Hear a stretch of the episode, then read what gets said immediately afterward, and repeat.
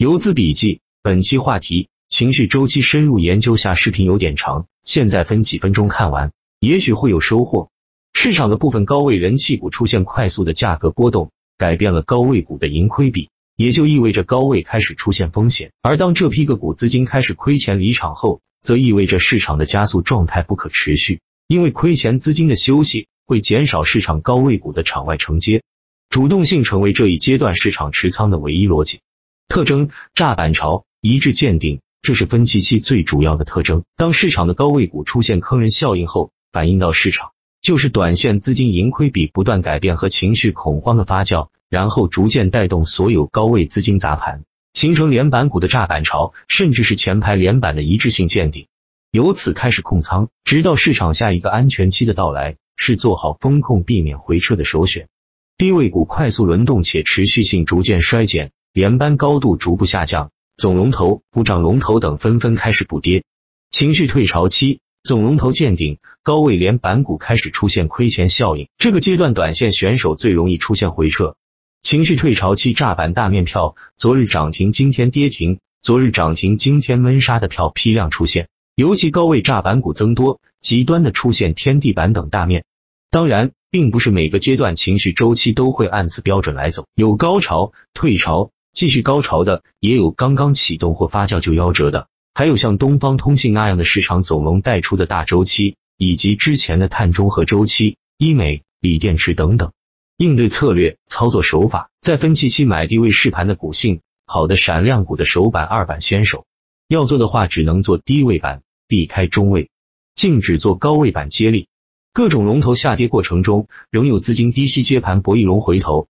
既然是龙回头，龙头也仅仅能独善其身，不要妄想在主升浪时。一样带动跟风小弟也跟着上涨，所以这个时期最好别做，做的话只能低吸龙头，最好是总龙头，龙头级别越高，反包反抽龙回头的概率越大。情绪退潮期连板数量骤然降低，市场连板高度受压至高潮或者爆发之后，大幅盈利的资金退出，后知后觉资金接力会造成一波杀跌，而且由于高位套牢盘巨大，前排抄底盘往往再次亏损，还会造成二次踩踏。在这样的亏钱效应之下，试图做多的资金反反复复地尝试都以失败告终。从一开始还有比较强劲的反抽，到后来无人愿意进场，情绪短期内会是一个很明显的冷却状态。退潮和加速恰恰相反，是发生在行情的末端，是行情即将结束的标志，也代表着亏钱效应的开始。退潮代表亏钱效应，同加速一样，退潮可以单个出现，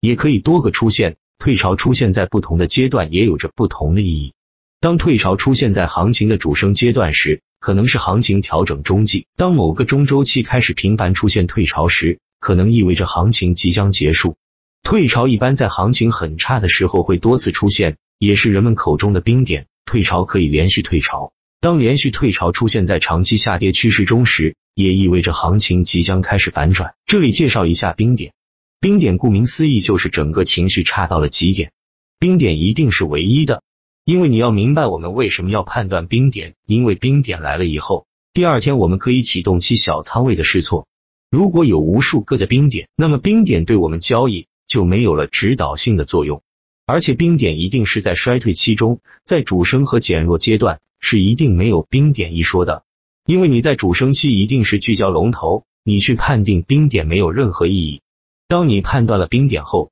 那么可能会转暖。如果第二天你发现情绪更差了，那么前一天就不是冰点，你对于前一天的冰点判断是错误的，而今天才是冰点。能涨的都涨过了，能做的都做过了，成绩必衰，一片萧条，没有任何生机，处处都是陷阱。有反抽就是出货，杀到地板还有地下室。这里的操作策略自然是控仓等待，惯性恐慌，风险释放，惯性的恐慌情绪。是这一阶段市场最大的风险。如果周期行情持续时间较长，还会经历几天的风险释放阶段，然后在情绪逐渐稳定后，开始过渡到修复阶段。不同的市场节奏中，这一阶段持续的时间会有非常大的差距，在进场时机上也可能呈现出完全不同的策略。那些以往来说是风险的节点，在不用的周期中，可能是非常好的进场机会。所以在这个阶段的交易策略。才真正显示出短线交易者对于市场理解的深度主要特征。